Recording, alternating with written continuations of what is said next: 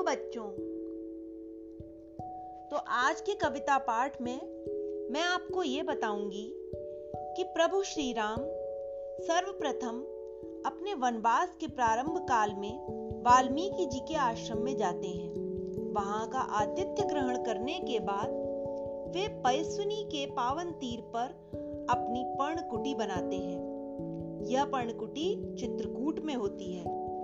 इधर अयोध्या नगरी में महाराज दशरथ अपना शरीर त्याग देते हैं, क्योंकि इतना विकट उन्हें अपने पुत्र राम का वियोग होता है कि वे राम के जाने के बाद एक पल भी जीवित नहीं रह पाते हैं। सारी सूचना मिलने पर भरत अपने ननिहाल से वापस आते हैं और अवधपुरी का ये हाल देखकर बहुत बेचैन हो जाते हैं। तो आइए प्रारंभ करते हैं आज का कविता पाठ।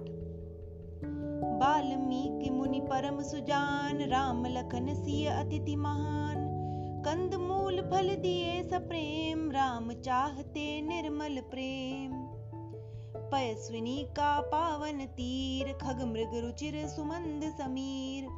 पर्ण कुटी रघुवीर निवास, चित्रकूट शुभ सहज सुपास। राम वियोग हृदय धरि राम, कहते राम राम, हा, राम।